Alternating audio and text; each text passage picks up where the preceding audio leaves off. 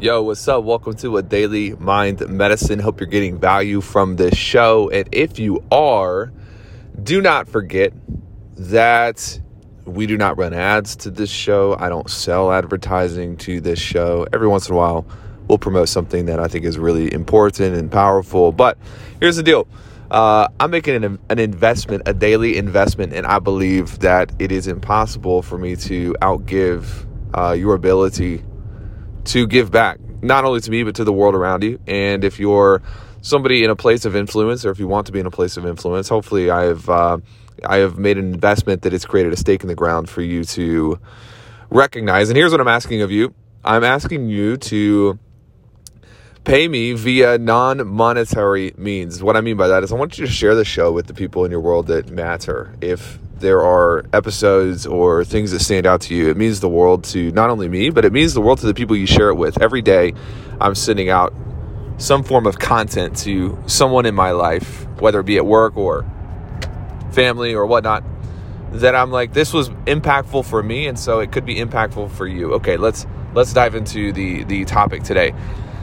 Just a reminder for you. This is something that we've talked about a good many times before that the things in your life that are truly the most valuable are most oftentimes the things that cost you the least amount of money to get.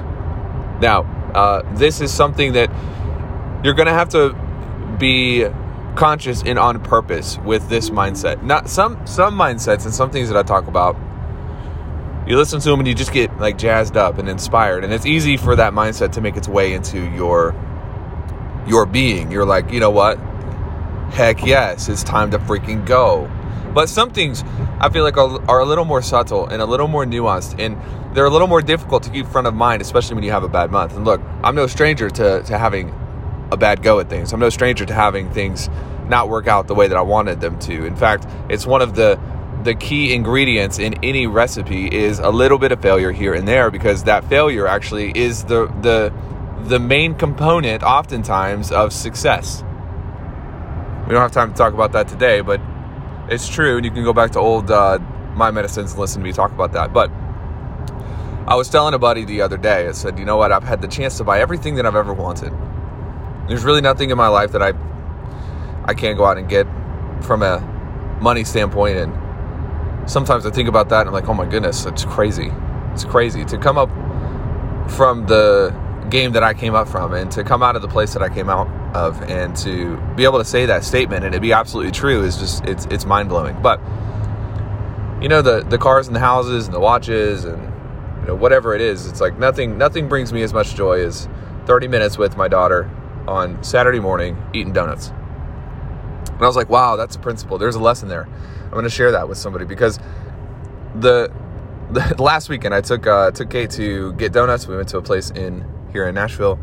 And uh, all in, it was like donuts and a, and a little bit of coffee, and it was 40 minutes of time, and it was eight dollars all in. I was like, you know what? There's there's more fulfillment in life from the things that do not they do not cost you monetarily, but they are investments of your emotions and your time and resources that are not necessarily your bank account. And sometimes as humans, I think especially driven humans, and some this is just you got to be careful about this. You get so driven to to have the achievement in life that you forget about the other side of the coin of achievement, which is fulfillment.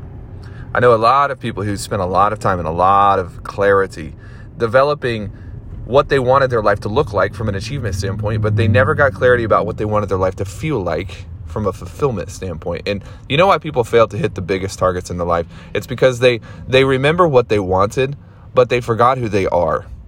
They for, they forget who they are and their identity in the midst of all their achieving and in the midst of all their pushing and in the midst of all their striving and grinding they actually they keep a clear mind on what they want but they absolutely forget who they are in the process and you can't forget this whatever it is that's going on in your life it doesn't matter it's going to pale in comparison to the little moments that you missed along the way and they asked you know they, they, they asked people at the end of their life it was their one number one regret and their regret was not that they didn't buy bitcoin their regret is never that they didn't get more of this or more of that. Their regret is never that they, they could have made just a little bit more money. If the, their regret always, without fail, is that they had regrets of inaction where they wish they would have spent more time with certain people. I just want to remind you today that you likely already have the most important parts of your life locked down that you should be grateful for. Just a key reminder for you. And if hey, if you're like, no, you know, I'm good, I'm good, I don't need any more gratitude, that's fine too. Hopefully, this reminder helps somebody.